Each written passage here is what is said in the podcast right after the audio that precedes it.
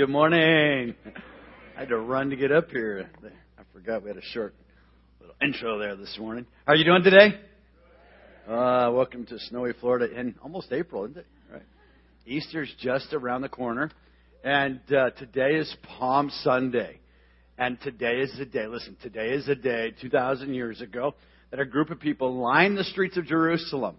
And they celebrating, they celebrated the triumphal entry of their king. And he rode in on a donkey. I want you to know, we're expecting Jesus to come back again. Come on. But this time he's not going to be on a donkey. He's going to be on a white horse. Come on.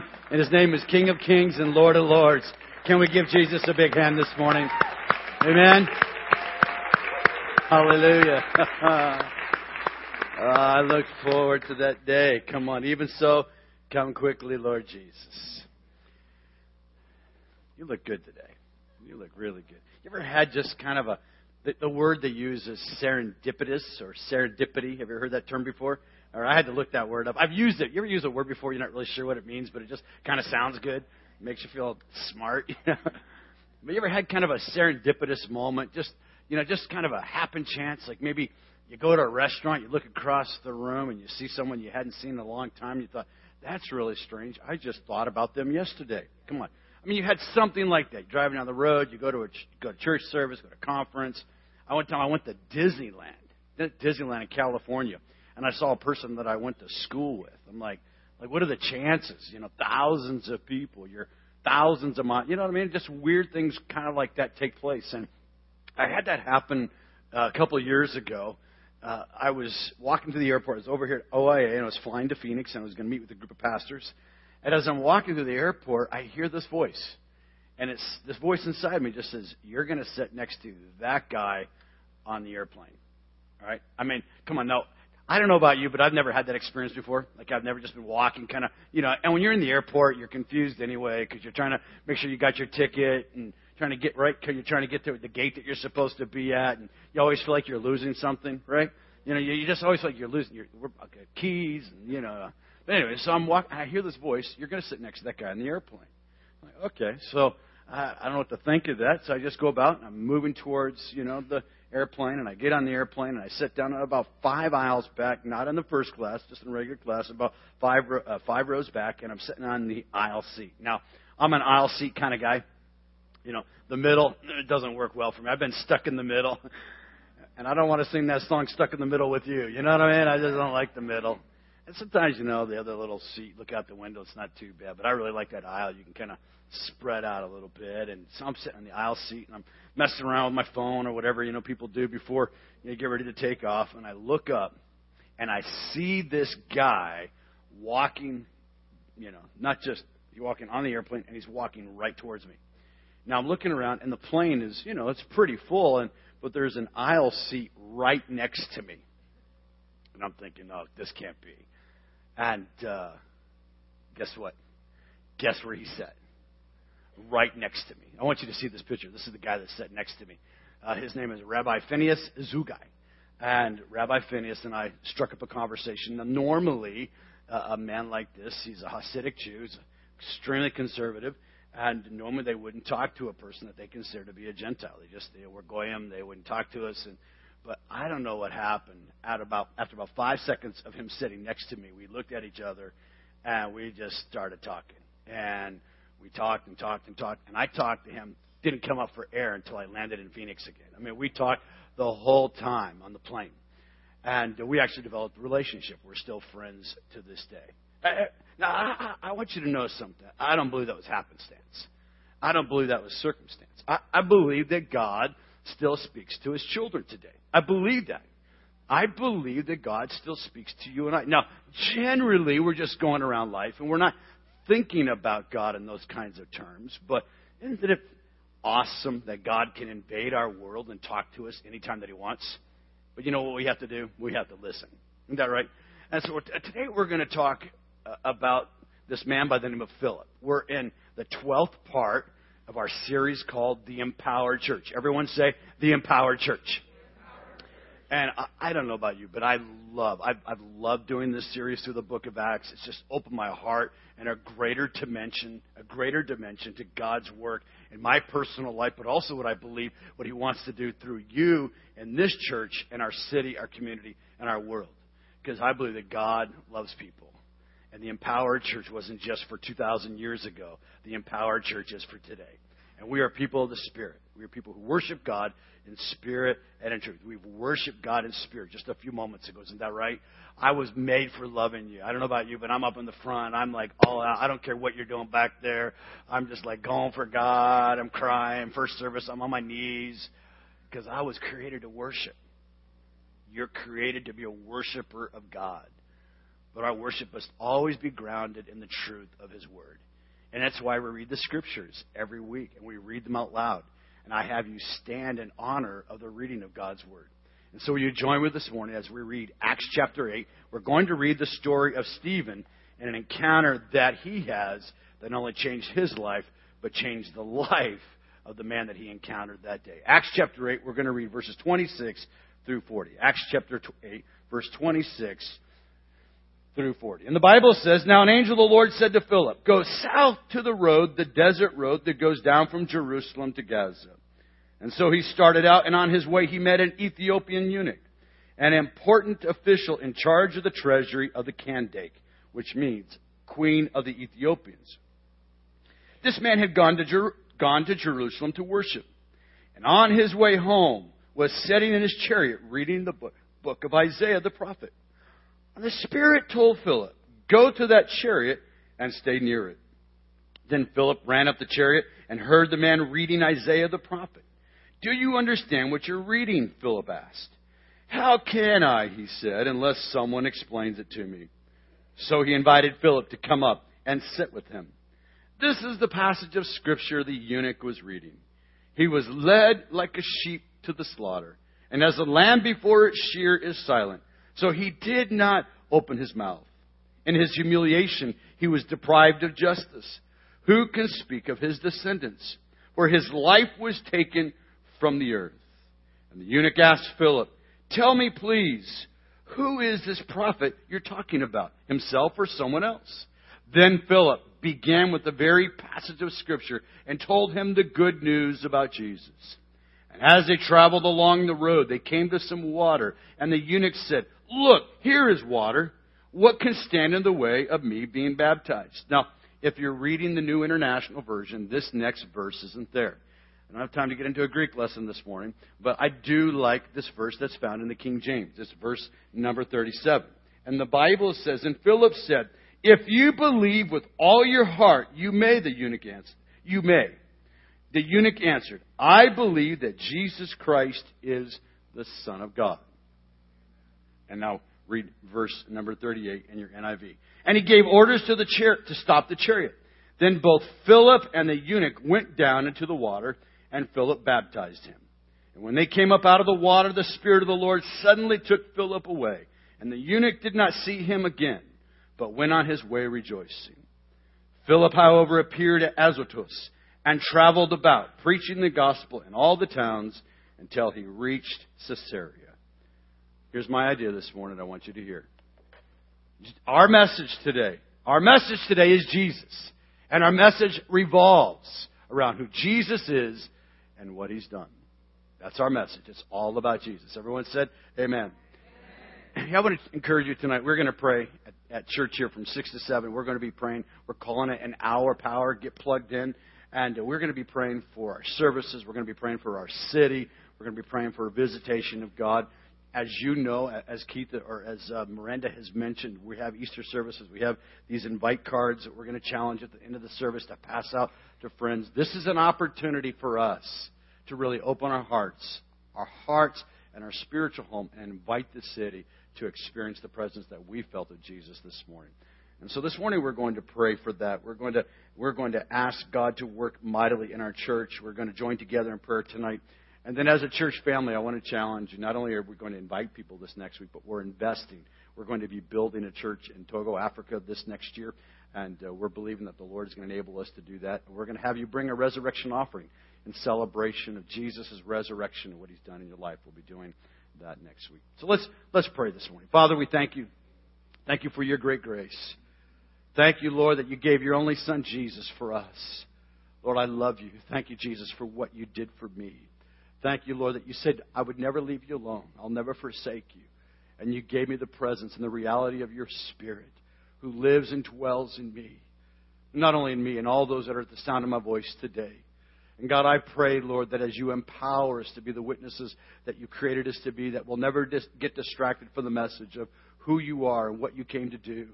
And God, I pray over the city today. I pray over the community of Sanford. I pray over Seminole County and all the pastors and all the churches this coming week, that there'll be a great sense of, of, the, rea- of the presence of Jesus. The resurrection of Jesus will be boldly proclaimed, and countless numbers of people will come into the kingdom of God. We thank you, Jesus. I pray, God, you'll give your people spiritual ears to hear, and help me to speak very clearly in this service the challenge that you have for us today. I ask this in your wonderful name. And everyone said, amen. You may be seated. If you've been journeying with us the last couple of weeks as we traveled to the book of Acts, um, a couple of weeks ago, we talked about Stephen. And, and this man, he was just a good local church guy, serving the Lord, kind of like Keith over here, just good local church guy, served the Lord, did whatever he was asked, paid his tithe, you know, shared his faith at work. He was he was a good guy. And uh, Stephen pays for that with his life. He actually is the first martyr. Someone once said the the the seed of the church is the blood, or the the mar, the, the the blood that's been shed by the martyrs. The seed. The, there's something powerful about when someone is so willing to follow Christ to the place of death that God just honors that. And this man, Stephen, man, we're, for just doing good and for healing people and telling people about Christ and, and bringing a message of hope to his generation, there were people that didn't like it, and he paid for it with his life. Well, Stephen had a partner. His name was Philip. And Philip had five other guys that they were chosen by the first church to, to represent them when there was times of need. And there was need. There was conflict. There was challenges that was taking place in the early church. And Philip was one of the guys that God rose up. There was something different about his life. And Philip, like Stephen, was used powerfully of the Lord. What, what I want you to hear today is a guy like Philip and a guy like Stephen give us all of his hope. Because every person in this room was created to be a minister of Jesus Christ. I mean, just because I got a microphone, I, I'm no different than you. I woke up this morning, I, I had to get something to eat. I put my, you know, I put my pants on. I tried to figure out what I was going to wear this morning. My wife said I should have wore this two weeks ago for Lucky Charm Day. You know, so I'm going to Easter. I'm still back in March. Yeah, that's all good. I'm, so I mean, we're just we're living life, but we've been created by God to be a minister. Every person in this room, a minister simply means a servant of the Lord Jesus Christ. So I want you to say this with me. Every member a minister. You're a minister today. Now, you might not understand that. You might know that. But God has designed and created you for a purpose. You have something uniquely gifted and called to do that God will use you better than anyone else in the room. That's a fact. I know that. It's why we are so passionate about you seeing you take your next step and get in the growth track and, and discover your gifting so you can really start to serve the Lord in the way that He's called and created you to serve. But when God starts to really work in a church, when God starts really working among a group of people, not everyone's going to love it. Not everyone's going to love it. And Stephen, along with Philip and the other deacons, they were they were being persecuted for their faith. Listen, they were, I mean, for only doing good, just like Jesus. Only did good, they were being persecuted. And when great power is poured out, when miracles are happening, when people are being healed, when unexplainable things are taking place, not everyone's going to get it. Get it? It's just not going to happen that way. I've been involved in churches for a long time, and I've seen God work in great, incredible ways. And I know not everyone is happy with what you're doing. Not everyone was happy with Philip was doing. So Philip was among those believers who were scattered. Because what was happening is Jesus, Jesus had given a promise to the disciples. It's the theme verse of the book of Acts. And you shall receive what? Power. Everyone say power. Come on. You shall receive power. Everyone say power. You shall receive power. That's what Jesus said. You, not just the preacher boy with the microphone. You shall receive power. And you'll be my witnesses. Jerusalem. And they liked to camp in Jerusalem. They were comfortable in Jerusalem. We get comfortable. We get comfortable in our jobs. We get comfortable in our homes. We get comfortable in our local churches. We get comfortable in our settings. But Jesus said, no, you can't just stop there. It's going to go to Judea and Samaria and to the ends of the earth. And that's exactly what's happening. And we see that shift starting to take place from Christianity for being for primarily all Jewish people to now we're going to see the gospel spread to Samaria and begin to make inroads into the ends of the earth. And that's what our story is about today. Our story today, our message today, our hope today is Jesus. He's the hope of the world. But you know this today, if you're a follower of Jesus, you'll be misunderstood, you'll be misaligned, and you'll be misrepresented. Followers of Jesus, it wasn't just in their day, in your day. If you actually take a stand for Christ, come on, you know how uncomfortable that is today in your world. Come on, you know the things that the media, some of the things that are happening in our culture today, our culture shifting so fast away from biblical values and any kind of understanding of biblical morality. It's hard for me to wrap my brain around it. And we're being misunderstood. We're caught every day in the media, every day in the news, every day, every day we're being misunderstood. We're being misaligned. We're being rep- misrepresented. And sometimes we're misrepresented by our own. But many times there are false accusations made towards believers because they're simply believing what God says about people, that we're sinners in need of a Savior. And sinners sin, but they need a Savior. And Jesus is the only hope of the world today. When we start to talk about our faith in the public arena, you can feel that uneasiness. And it wasn't any different in their day. That God was moving by His Spirit and God was moving by His power. I looked at this story and I said, there's some really amazing things taking place here. We're going to talk about some of these amazing. There's some really incredible things. Things I don't know about you, but things that aren't necessarily happening in my life on a daily basis. And I'm sure they weren't happening in Philip's life on a daily basis.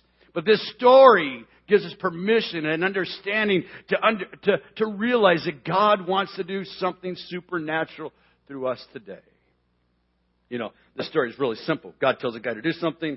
The guy does what God says. And then something amazing happens. And you know what? That's exactly the pattern. God tells you to do something. You go and do it. And then God does something amazing in your midst. That's why you're here today. God spoke to me to move to Orlando from Seattle. I went and I obeyed the Lord. I just simply did what the Lord told me to do. And then I look around and I see all the people that God has saved, all the people that have been water baptized, all the children that have been ministered, all the families that have been touched in this community around Central Florida. It's amazing. Look what the Lord has done. It is marvelous in our sight. Can you give God a big hand?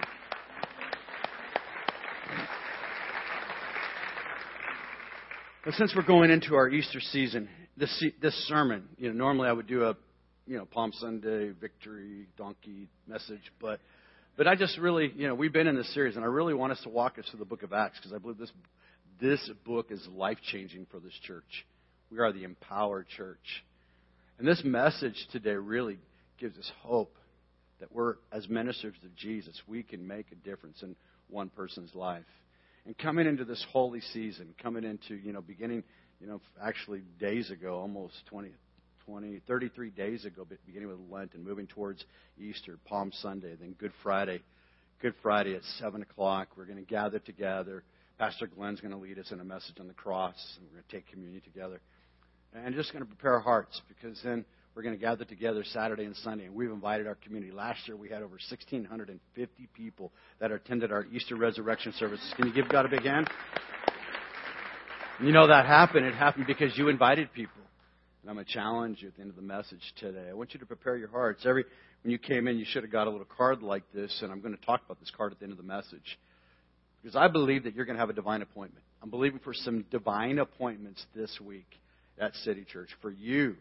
For you, not the preacher boy. I'm going to, I'm believing, I got some people that I'm praying for, but I'm believing that you are going to have some divine appointments as you open your heart to what God wants to do. You know, I, there's some lessons that we can learn from Philip's life about sharing our faith, just about living the life, living a, a Christian life. I want to look at these. The first thing that I want you to see is right here in verse twenty-six. The first one is the work of the Holy Spirit is often surprising and mysterious. The work of the Holy Spirit in your life is often surprising and mysterious. The first thing that we see here that to me that seems to be out of the norm is an angel of the Lord shows up. an angel of the Lord. Now, in the Bible, we see angels mentioned all throughout the Scriptures. I mean, literally from the very beginning in Genesis to the very end, Revelation. one hundred ninety-seven times God's angels are, are seen. And they do all kinds of things. I mean, angel simply means a messenger of God. Now, sometimes an angel could be in the Bible translated as a human, but generally, when the word angel is mentioned in the Bible, it's some kind of supernatural being or entity, and it's got a presence of holiness about it. There's a presence of holiness. Now, I've never personally seen an angel, but I have encountered things in my life that I could explain no other way, other than something supernatural taking place. I know there's a spiritual realm. I believe it. I, I've seen things in the spiritual realm, but I've never personally had an angel come talk to me. But an angel came to this guy, Philip. Now, that's a little strange. Kind of, that's a little probably out of ordinary. But God loves to do things that are out of ordinary. God loves to do things that are extraordinary. God loves to surprise us. And so the angel comes to Philip and he says, go south to the desert road that goes down from Jerusalem to Gaza.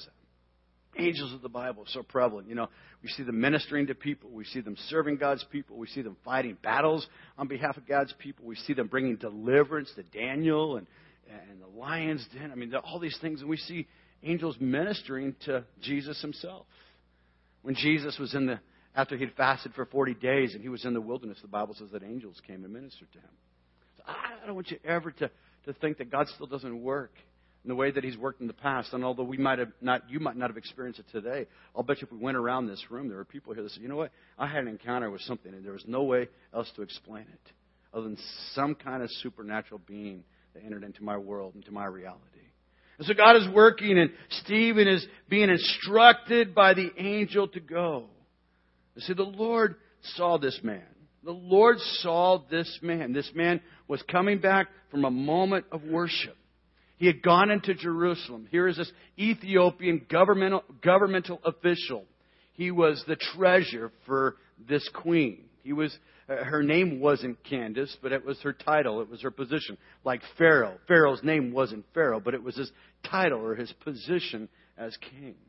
And we see this Ethiopian, he's, he's a good man. I mean, obviously, he, he he's risen to a place of prominence and power and influence in his governmental structure. But there's something in him that desires God. Do you know why that is? Because God has put a, a hole, a vacuum-shaped hole inside of every person that only he can fill. And God, Jesus said, no man comes into the Father unless the Father draws him. No person, no man or woman comes to God. You didn't find God one day. It was God working in your life circumstantially. God working in your life providentially. God doing things in your life that realize you realize that you had a need for something greater, for something better. You had a need for him. And this Ethiopian, he's on his way to worship. He's a seeker of God. One scholar said that, that for this Ethiopian, it was probably because in, in this time frame, in this period, the, the Gentile world, the pagan world, their forms of worship were so weird that he found some kind of solace and peace, even in the Judaistic system, their, their structure of worship. There was something peaceful, something that resonated as being real, that there was one true God. See, the heart of God and The heart of God. The heart of God from the very beginning. In Acts chapter seventeen, the Bible says his purpose was for the nations to seek after him and perhaps feel their way toward him and find him, though he is not far from any of us. He's not far from any of us. He's not far from your neighbor.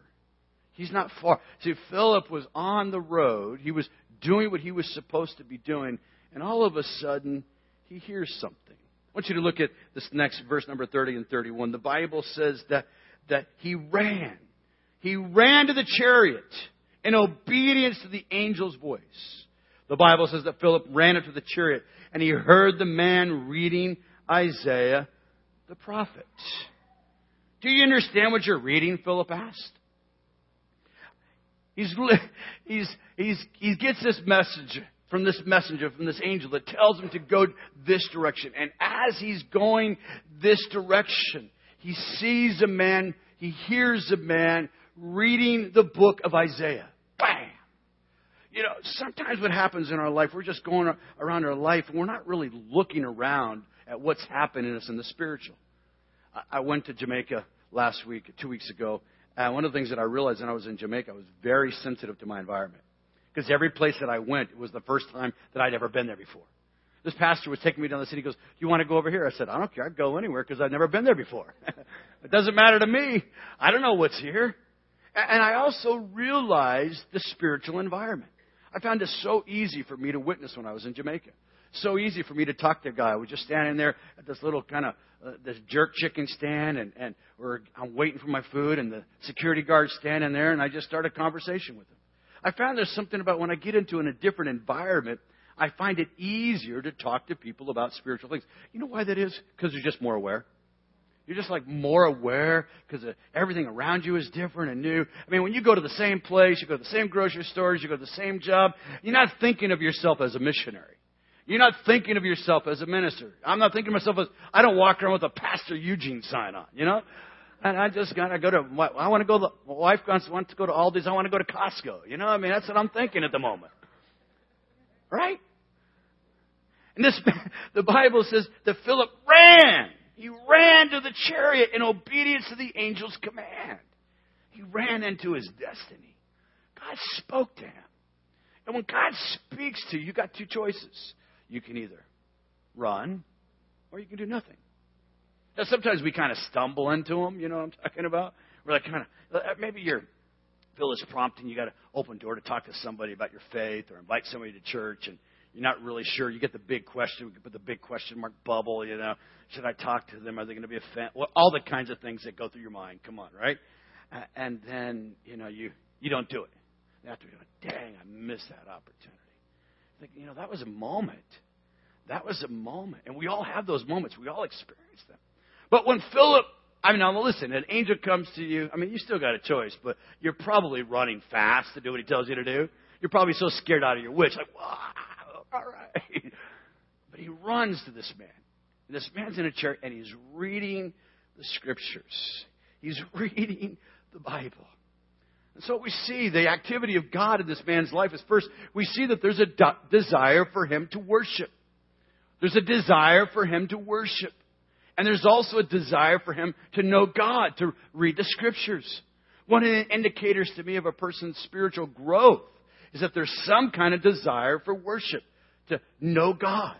And then also to discover who God is through his Bible. Years ago, I was talking to, I was just standing out in the parking lot where I lived at this apartment complex, and I was talking to this guy, and I knew the guy, he was living with this girl, and he was a partier, and, you know, I mean, I didn't think of any kind of spirituality of his life, and I started to talk to him about my faith, and all of a sudden he said, oh, I read my Bible every day. I'm like, wow. I real At that moment, I realized that guy was a lot closer to God than I thought. God was working in that person's life, and I would have never even thought it. And you don't know what's happening in somebody's life. You don't know what's... You see them from the outside. They might be mean. They might be caustic. They might be foul-mouthed. They might be perverted. But you don't know what's happening in their deepest heart. You don't know what's happening when they're laying there at night alone in bed, just wondering, what am I doing here on earth? You don't know. Come on. Maybe some of you have been that same place. You were far from God. This man, he wasn't a follower of God, but there was a desire in him to worship the one true God, and he was reading the book of Isaiah. And here's the question. Here's the question that Philip asked him. Do you understand what you're reading? Now, if you, one of the brothers came in right before this service, and he had a question for me from the book of Exodus about Moses' encounter with God and some of the things that happened in Moses' life. And he says, so what do you think? I said, I don't know. What do you think? I mean, if you read this book and don't have a few questions, come on. If you don't, if you read this book and don't have some questions, you're not reading the book. But how could this guy understand? It wasn't his background.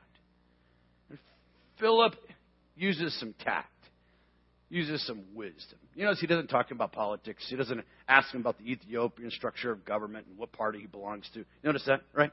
Come on. He's not getting into argument about pu- public policy and things that are taking place today. That's not what he's doing. He uses some text. Do you understand what you're reading? The man says, how can I understand unless someone tells me?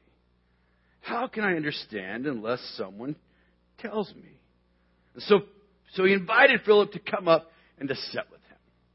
One of the ways that you know that God, one of the ways that you know that God is working in your life to share your faith, to invite someone to church, to show some expression of what God has done in you to someone else is if they invite you to come into your world. One of the hardest things for us to do is what we call cold call evangelism. I've done a lot of it. I've done a lot of door knocking. My wife knocked, and I, we've knocked on thousands of people's doors. And it's never easy. You always got to have some kind of hook. But I got to tell you, it's probably the thing you dread the most as a Christian. Like, I got to actually, like, just go to the mall and find someone and start talking about Jesus, and they don't want to talk to me, right? Come on, true. If you really were on it, we got really bare wire in the room. Isn't that true? But that's not what happens. This guy invites Philip into his world. And one of the ways that you know someone's going to be open to you this week when you hand out a card and invite them to church is that, that you have a relationship with them. They've already invited you into their world. They've already talked to you. You got a coworker that sits, you know, in the cubicle next to you, or you got a neighbor next door that you shared recipes with, or whatever it is. There's already some kind of common bond or unity or something that, that they kind of like you. It's one of the ways that you know. And Philip was invited by this man to come up into his chariot. And, and as we see, Philip begins to explain to him the gospel. This man had a need in his life. We don't know, we don't know what was taking place in his personal life, but everyone has a need today. Everyone has a need. One day I was driving down the road and I saw a man. It was in the inner city of Seattle. And, and I saw this man. He was just curled up in a ball. And he had a, there was a crack pipe that was laying right next to him. And all of us, I just I had this overwhelming sense. You know what that man was looking for? He was looking for God. I, I, it was just overwhelming. I actually started to cry. You know what? He was looking for God. He was looking for something to fill the emptiness of his soul. I was able to share my story Thursday night at Celebrate Recovery, and I'm so grateful. We had an awesome time. Come on, give Celebrate Recovery a big hand. We had an awesome time. You know, and, but I've been around lots of different kinds of people in my life. I've been around the poorest of the poor. I've been around the brokenness of the brokenest. And I've been around the richest of the rich. You know what? I realized that everyone has a need for Jesus. I mean, I've been in the streets with the addicts, but I've sat next to the president of the, some of the largest corporations of the world. I remember not too long ago, I was having dinner with a very famous individual, and the person sitting next to me was the president of a multi-billion dollar company. It was he and his wife, and I just spent the whole night talking about the Lord, and I couldn't believe how open he was, because everybody has a need. There's a hunger. There's a hunger. You might not recognize it today. You might not recognize where that person is in your life. See, we just see their external shell. There's a God who works beyond that, because he's created that shell to be a temple for his Spirit to live and dwell. No man comes to the Father unless the Spirit draws him, and that's exactly what was taking place here. One of the purposes of this story is that God arranges supernatural encounters with strangers in order for us to share with them the good news. God arranges it. God arranges it. But I want you to look at verse number thirty-one again. See, this man needed an adequate explanation of who Jesus was. He was reading the prophet Isaiah fifty-three. It's the great messianic passage of the Old Testament. As a matter of fact, as a matter of fact, in the church, in the church from this time, time forward, this passage of who Jesus is from the Old Testament, the prophecies concerning this coming Messiah, it starts right here. Uh, his virgin birth, Isaiah fifty-three, born of a virgin, lived a sinless life, bruised and battered and beaten on a cross, Isaiah fifty-three. He was wounded for our transgressions. He was, was bruised for our iniquities, and by his stripes were made whole. Right there in the, right there in the book of Isaiah, this messianic promise that God would send a Savior. This man was looking for Jesus. And this guy had an adequate witness. You know what I love about Philip? He was just ready to share. Got to be honest, I'm not always ready to share. That's what God's doing in our church. He's empowering us. So we'll have an adequate witness. Who is Jesus? Come on, who is Jesus? Do you know what the Bible says about Jesus? You know that the Bible talks about his sinless life.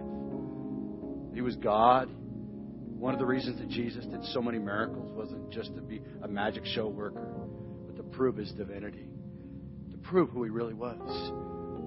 He was God's Son who came from heaven. He lived a sinless life. You know, Jesus was perfect in every way. Do you know for yourself? Do you really know from Scriptures? Do you know what the Bible says about Jesus? There's only one way to know it. You got to read it. You got to study it for yourself. Philip just laid out the plan of salvation, who Jesus was from the Old Testament. Took him all the way to the cross.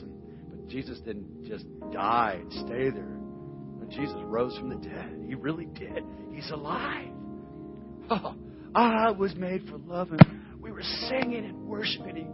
You know what you felt in here today? Maybe you don't know Jesus here today. You did feel something. Come on. You did feel something. I, I, sometimes when you're in the middle of it, you know, you don't really recognize it. But I, I walked in Wednesday night, and Pastor Glenn had just finished preaching the story of Ananias and Sapphira. He's a, come, a couple weeks behind me in the youth, but he preached a story, a story of Ananias and Sapphira, and he talked about the fear of the Lord. And I came in, and the place was almost empty. But the worship team was still singing. There were people at the altar, and I could just feel. I could feel it. You can feel it. Presence of Jesus. He's real. He's alive. He's risen. Just as he said. He's here today. Come on, you're not bringing people to a religion. You're not bringing to them to a building or to a church. You're bringing them so they can encounter Jesus. Come on, you're like those four guys, five guys that are carrying their buddy, you know, who's lame and sick. They tear open the roof of the mat. They do whatever they can, uh, the roof of the, the building, so they can drop this man down on a mat so that Jesus can heal him. And that's what you're doing when you invite your friends. That's what you do when you invite people that don't know Christ. And Easter is the perfect time to do it. There's no better time in all the church. No, we do something here. We call it a hook. We call it a hook. It's a big day. We make Easter a big day because it's a big day to God. And in our community, you'll have people in your neighborhood that'll never go to church. But you tell them, hey, we got something for your kids. We got something for your family.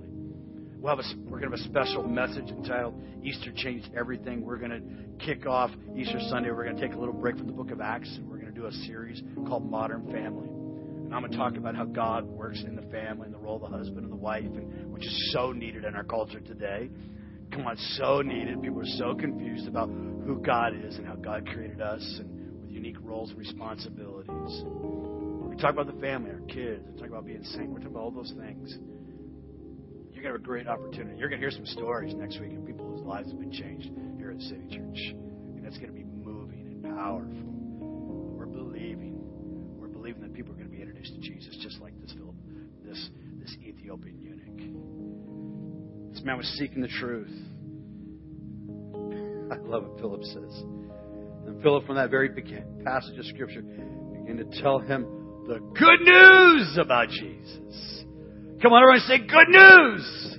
It's good news. He's the hope of the world. Come on, I'm asking God to open my eyes. I'm asking God to open your hearts. And this guy takes this. It's so evident. God is working this man's life. Because he's, I mean, as soon as they hear the story, like, let's get baptized.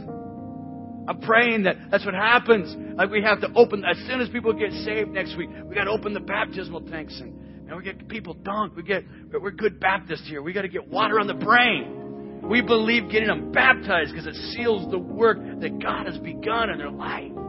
Come on, we just got to get them in the water. The moment they profess, we know that God's doing something in their life. They're taking their next step. We're celebrating that next step. We're celebrating the next step that people take in God. The supernatural life doesn't just change me, but the fruit is, is that the lives of others are changed around me. And that's exactly what God wants to do through you as a minister of Jesus Christ. Here's a challenge today. I want you to listen up. I want to say, listen up. Come on, listen up. Listen to the voice of God's Spirit. Just, come on, just open up a little bit this week. Just open up. Job, I know we do kind of the same things, but listen up. Listen to what people around you are saying. Is there something in their life you can just kind of tell there's an openness? Look around. Keep your spiritual eye open this week and see what God is doing around you. What kind of questions are people asking? I want, I want to encourage you, the third thing here. Read your Bible. Just read your Bible. Philip was able to tell this man about Jesus because he knew Isaiah fifty-three. He knew this passage. He knew backwards and forwards. He knew the Scriptures. What challenges we get into the Word? if you don't know, if you really for yourself, you don't really know who Jesus is, and you couldn't just tell somebody really simply what Jesus did for you, I want you to make a challenge this week. It's really simple. All kinds of stuff. Go to got questions dot com on the internet. I mean, there's just so many websites that'll help you. All right, here's the deal. I want you to take this piece of paper. This is our altar call today. Can I have one of those? Somebody have one of those? Thanks. Thanks. All right. I got a blank one here. One of those things. Thanks. All right. Good Friday, seven o'clock. We start our Easter weekend. Believers. We talk about the cross. We take communion. Pastor Glenn will be leading that service. It'll be a powerful service. Here's a, you know, I know it's time for family and stuff, but we're followers of Jesus. Let's make this a holy weekend. Can we do that? Make it a holy weekend in your family. Make it holy. Make it what it is. And we're reflecting. Good Friday is a great time to reflect on the cross. What it cost Jesus for you to be saved, for your friends to be saved. And then we kick it off. Then we go right into it. three o'clock, five o'clock Saturday, eight thirty, ten, and eleven thirty. I want you to write down the names of at least two people you already know in your world. And I don't, you have to do it right now. But I want you to pray today that for two people. It's all just two. If every person just invited two, oh my goodness, we wouldn't be able to contain. It's a challenge this week. Oh, this last week, there's a girl that lives right across the street from us. And my neighbor on one side, I got a Muslim family. On the other side, I got a couple of girls that are that are living another kind of lifestyle. And, and then I got this. This couple living across the street, they're living together. They're like so kind. They're just so open. Like, of all the time that I lived in this neighborhood, they've been the most open to me, most open to my wife. I'm praying, God, let this be the moment. When you got somebody in your neighborhood, you got somebody in your job. My job is here, and I know most of you, and you know, it's good. But you do that this way. You pray, God, two people, two people that you can take a card. We got these little invite cards. And you can invite them. We probably have some other cards around here if you don't want to hand out one of these Easter egg ones. We got all kinds of cards around here to invite people. I want you to close your eyes. That's your challenge, church. That's your challenge this morning. You know, if you're here this morning, talk to Christians primarily this morning, but if you're here today and you don't know Jesus, I got to tell you it's good news. Oh, he changed. He changed me. And he loves you and he wants to change you. We're not going to make this long at this moment, but you're here today and you know you're far from Jesus. You know you don't have a relationship. You're like this, like this Ethiopian eunuch. You got questions. You haven't encountered him yet. You really haven't encountered him. But you're here this morning and you want to know Jesus as your Lord and Savior. When I count to three, I want you to raise your hand. We're going to pray with you this morning. One, two, three. Come on, anyone in this room right now?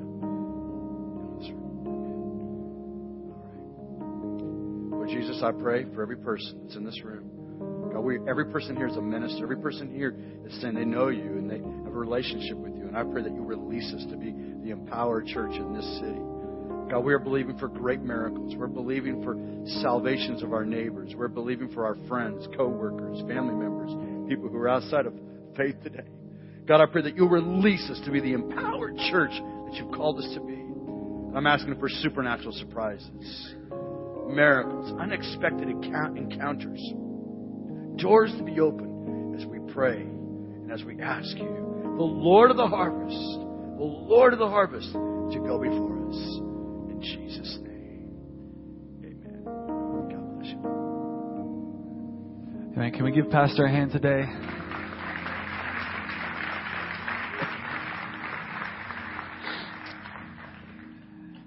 And um, before we before we're dismissed today, we want to give you the chance to. to